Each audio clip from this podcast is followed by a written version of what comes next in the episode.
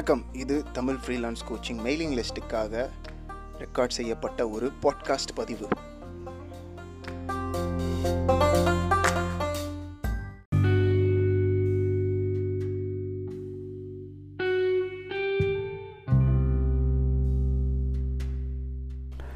வணக்கம். போன எபிசோடில் ஒரு கிளைண்ட்டை மனிதன் மாதிரி நடத்துங்க மிஷின் மாதிரியோ ஒரு உயிரற்ற பொருள் மாதிரியோ எதிர இருக்கிற ஆளை நடத்தாதீங்க.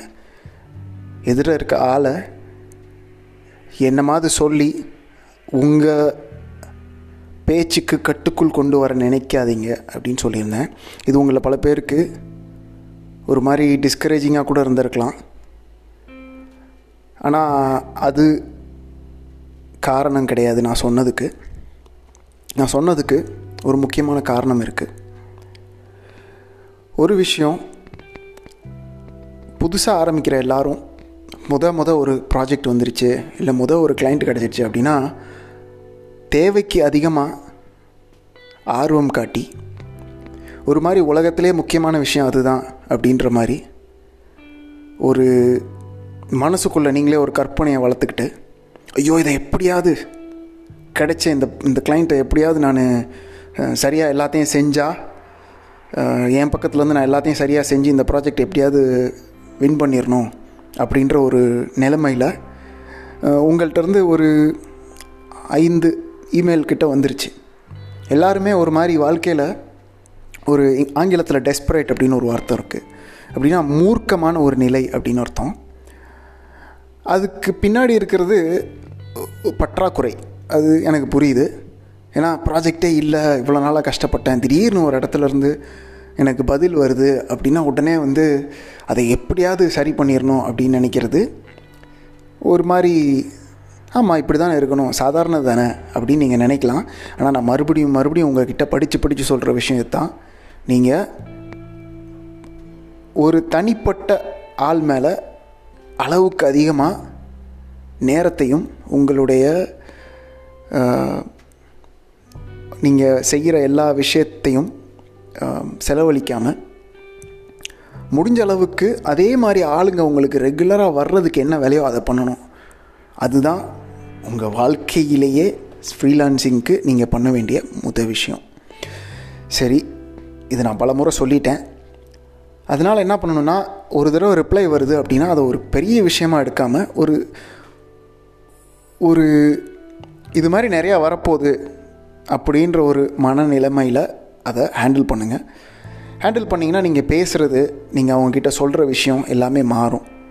ஒரு பற்றாக்குறை நிலையிலேருந்து நீங்கள் வந்து பதில் அனுப்ப மாட்டீங்க. நீங்கள் அவங்கக்கிட்ட போய் அவங்க சொல்கிறதுக்கெல்லாம் ஆமாஞ்சாமி போட்டு தலையாட்டி அவங்கள ஒரு மாதிரி அவங்களுக்கே ஒரு மாதிரி ஒரு உங்கள் மேலே நம்பிக்கை இல்லாத நிலைக்கு நீங்களே அவங்கள தள்ளிடுவீங்க அதை செய்யாதீங்க. முடிஞ்ச அளவுக்கு மனசை ஒரு சமநிலையில் வச்சு பயம் பற்றாக்குறை இதெல்லாம் இருக்கிறது சாதாரணம் எல்லாருக்கும் இருக்கும். அது ஆனால் இருந்தால் இருந்துட்டு போகுது அப்படின்ற ஒரு நிலையில் உங்கள் உணர்ச்சிகளை நீங்கள் வச்சுக்கோங்க. சரி இவ்வளோ தூரம் பேசியாச்சு.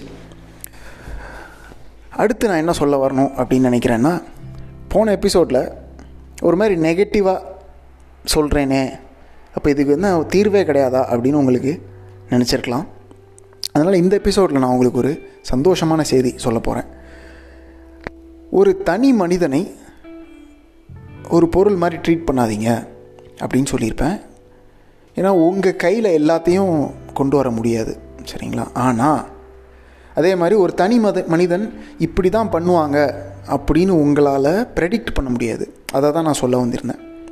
அதாவது ஒரு ஆள் வந்து உங்கள் கிளைண்ட் வந்து இப்படி தான் பண்ண போகிறாரு நீங்கள் இதை பண்ணிங்கன்னா இப்படி தான் பண்ண போகிறாரு அதாவது நீங்கள் ஒரு வார்த்தையை சொன்னீங்கன்னா அதுக்கு பதில் இப்படி தான் சொல்ல போகிறாரு நீங்கள் ஒரு விதமாக இமெயில் அனுப்புகிறீங்களோ இல்லை மெசேஜ் அனுப்புகிறீங்களோ அப்படின்னா அவங்க வந்து வாங்க போகிறாங்க அப்படின்னு ஒரு தனி மனிதனை எப்பயுமே நீங்கள் வந்து ஒரு ப்ரெடிக்ட் பண்ணவே முடியாது. சரிங்களா? ஆனால் சந்தோஷமான செய்தி என்ன அப்படின்னா ஒரு கூட்டத்தை ஏறத்தாழ ஒரு தொண்ணூறு சதவிகித ப்ராபபிலிட்டி அப்படின்னு சொல்லுவோம். அதுக்கு தமிழில் என்ன வார்த்தைன்னு தெரியல. தொண்ணூறு சதவிகித மதிப்பில் நீங்கள் வந்து ஒரு கூட்டம் எப்படி செயல்படும் அப்படின்றத நீங்கள் கணிச்சிடலாம் இது என்ன அப்படின்னு ஒரு விலாவரியாக பார்ப்போம். ஒரு உதாரணத்துக்கு நம்ம ஊர்களில் இப்போது திருச்சியிலேருந்து சென்னைக்கு பஸ்ஸு போகுதுன்னு வச்சுக்கோம் அப்போ அந்த பஸ் வந்து நடுவில் ஒரு இடத்துல இல்லை ரெண்டு இடத்துல கண்டிப்பாக நிற்கும் இது உங்கள் எல்லாருக்கும் தெரிஞ்சிருக்கும். அந்த இடத்துல நிறுத்தி அவங்க நீங்கள் பாத்ரூம் போகணுன்னா போகலாம். வேணா ஏதாவது வாங்கிக்கலாம் அப்படின்னு சொல்லுவாங்க. இப்போ அந்த பஸ்ஸில் இருக்கிறவங்களெல்லாம் நிறுத்தி வச்சு அதில் ஏதாவது ஒரு ஆளை பிடிச்சிட்டு இந்த ஆள் என்ன செய்வாங்க அப்படின்னு நீங்கள் என்கிட்ட கேட்டிங்க அப்படின்னா என்னால் கணித்து சொல்லவே முடியாது. அதாவது நூறு சதவிகித சரியான அளவில் கணித்து சொல்லவே முடியாது. சரியா? ஆனால் ஒரு கூட்டமாக அதாவது ஒரு பத்து பஸ் வருது. பத்து பஸ்லேயும் மொத்தமாக ஒரு ஐநூறு பேர் வராங்க. அப்படின்னா அந்த ஐநூறு பேரில் எத்தனை பேர் வாங்குவாங்க? அப்படின்றத குத்து மதிப்பாக க கணிச்சிடலாம் இதுதான் எல்லா வியாபாரத்துலேயும் பண்ணுறது இது உங்களுக்கு முத கேட்கும்போது புரியாமலே இருக்கலாம். இது எப்படி சாத்தியம் அப்படின்னு கூட யோசிக்கலாம். ஆனால் எந்த மாதிரி வியாபாரங்கள்லாம் ரொம்ப நாளாக ஒரு விஷயத்தை செஞ்சுக்கிட்டே இருக்காங்களோ அவங்க எல்லாருக்கும் இப்படி தான் நடக்கும் அப்படின்றத தொண்ணூறு சதவிகித ஒரு அளவில் குத்து மதிப்பாக அவங்க கணிச்சிக்கிட்டே இருப்பாங்க. ஆனால் ஒரு ஆளை மட்டும் பிடிச்சி இவங்க வாங்குவாங்களா வாங்க மாட்டாங்களா அப்படின்னு அவங்களால கணிக்கவே முடியாது. சரிங்களா? இப்போயும் ஒரு விஷயம் நல்லா புரிஞ்சுக்கோங்க. நான் தொண்ணூறு சதவிகிதம் அப்படின்னு தான் சொல்லுவேன். ஏன்னா அதை அதை நம்பி தான் வந்து வியாபாரங்கள் நடந்து கொண்டே இருக்கும். எப்பயுமே நூறு சதவிகிதம் கேரண்டி எங்கேயுமே கிடையாது. இது பல பேருக்கு வியப்பாக இருக்கலாம். ஏன்னா நிரந்தர வருமானம் அப்படின்றது ஒரு மாயை. அதாவது ஒரு ஆஃபீஸில் வேலை பார்க்குறீங்க மாதம் மாதம் சம்பளம் வருது. அப்படின்னு நீங்கள் நினைக்கிறது நிரந்தர வருமானம் அப்படின்றது ஒரு மாயை. மாயைனா உண்மை இல்லைன்ற அர்த்தம் கிடையாது. வழக்கமாக உங்களுக்கு நிரந்தர வருமானம் எதுக்கு கொடுக்குறாங்கன்னா அளவுக்கு அதிகமாக பின்னால் லாபம் சம் சம் சம்பாதிச்சு அதை ஒரு இடத்துல சேர்த்து வச்சு அதுலேருந்து கொஞ்சம் கொஞ்சமாக கொடுக்கறனால மட்டும்தான் அப்படி கொடுக்க முடியுது. ஆனால் ஒரு கம்பெனிக்கு வர்ற வருமானத்தை அந்த அளவுக்கு நிரந்தரமாக இருக்கும் அப்படின்னு சொல்லவே முடியாது. எந்த வியாபாரமாக இருந்தாலும் சரி. இது இயற்கை. நான் நிறைய கொஞ்சம் அட்வான்ஸ்டாக பேசுகிற மாதிரி எனக்கே தோணுது. அப்படி இருந்துச்சுன்னா மறக்காமல் இந்த எபிசோடுக்கு வாய்ஸ் மெசேஜ் அனுப்பி உங்களுடைய கேள்விகளை எனக்கு அனுப்புங்க. ஸோ மறுபடியும் முடிக்கிறதுக்கு முன்னாடி நான் சொல்லிக்க விரும்புகிறேன் ஒரு கூட்டமாக இருக்கிற ஆளுங்களை ஒரு கூட்டம் எப்படி பிஹேவ் பண்ணும்? ஒரு கூட்டம் எப்படி செயல்படும் அப்படின்றத நிறைய விதத்தில் கணிச்சிக்கலாம். கணிச்சிடலாம் இதுக்கு தான் நான் வந்து உதாரணம் சொன்னது. திருச்சியிலேருந்து சென்னைக்கு போகிற பஸ்ஸு பஸ்ஸில் வந்து பல தரப்பட்ட மக்கள் வருவாங்க. பல இடத்துல இருந்தும் பல வயசுலையும் ஆண்கள் பெண்கள் மாறி வரலாம். தனியாக வரலாம். குடும்பமாக வரலாம். ஆனால் அது போய் நிற்கிற இடத்துல எவ்வளோ வருமானம் வருது அப்படின்னு பார்த்தீங்கன்னா அதை நீங்கள் எங்கேயாவது போய் கவுண்ட் பண்ணி பார்த்தீங்க அப்படின்னா அது ஏறத்தால் ஒரே நிலமையில தான் இருக்கும். ஏறும் இறங்கும் ஆனால் அந்த ஏற்றமும் இறக்கமும் ரொம்ப அதிக வித்தியாசம் இருக்காது. திடீர்னு ஒரு நாள் டபுள்லாம் ஆகாது. அதுதான் நீங்கள் புரிஞ்சுக்கணும். சரிங்களா? அதனால தான் நான் என்ன சொல்கிறேன்னா கூட்டமான மனிதர்களை கணிக்க முடியும் அப்படின்னு. இந்த விஷயத்தை நான் ஏன் சொல்கிறேன் அப்படின்னு நீங்கள் புரிஞ்சுக்கணுன்னா இதுக்கும் உங்களில் சில பேர் ஒரே கிளைண்ட்டை ஃபோக்கஸ் பண்ணி இருக்கிறதுக்கும் அது ஏன் தப்பு அப்படின்றதுக்கும் நிறைய சம்பந்தம் இருக்குது இதனால தான் வந்து முடிஞ்ச அளவு எத்தனை பேர்கிட்ட பேச முடியுமோ நீங்கள் பேசணும் அப்படின்னு நான் சொல்லுவேன் அடிக்கடி. முடிந்த அளவு நிறைய மனிதர்களை நீங்கள் பார்க்கணும் பேசணும். முடிந்த அளவு ஒரு ஆளோ ரெண்டு ஆளையோ நீங்கள் வந்து அன்னைக்கு எனக்கு இமெயில் வந்த மாதிரி ஆறு பேர்கிட்ட பேசிட்டேன் ஒன்றுமே நடக்கலை அப்படின்னு சொல்கிறது சரியான அணுகுமுறை இல்லை.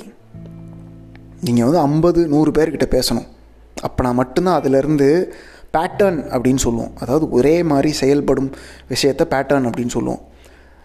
அப்போ அது அந்த மாதிரி விஷயங்கள் வர்றதை நீங்கள் கண்டுபிடிப்பீங்க.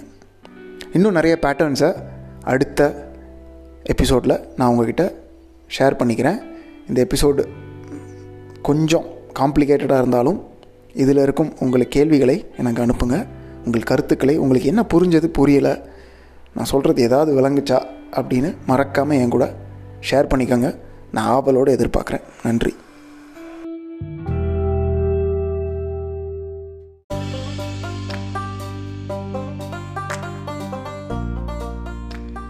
இன்றைய பாட்காஸ்ட் பதிவு உங்களுக்கு பயனுள்ளதாக இருந்திருக்கும் நம்புகிறேன் உங்களுடைய கருத்துக்களையும் கேள்விகளையும் இமெயில் லிஸ்ட்டில் பதிலாகவோ இல்லை ஆங்கர் ஆப்பில் வாய்ஸ் மெசேஜாகவோ எனக்கு அனுப்பலாம். என்கிட்ட ஏதாவது கேட்கணும்னு நினச்சிங்கன்னா அது மூலமாக நீங்கள் அனுப்பலாம். இந்த பதிவை மறக்காமல் உங்கள் நண்பர்கள் கூட பகிர்ந்துக்கோங்க.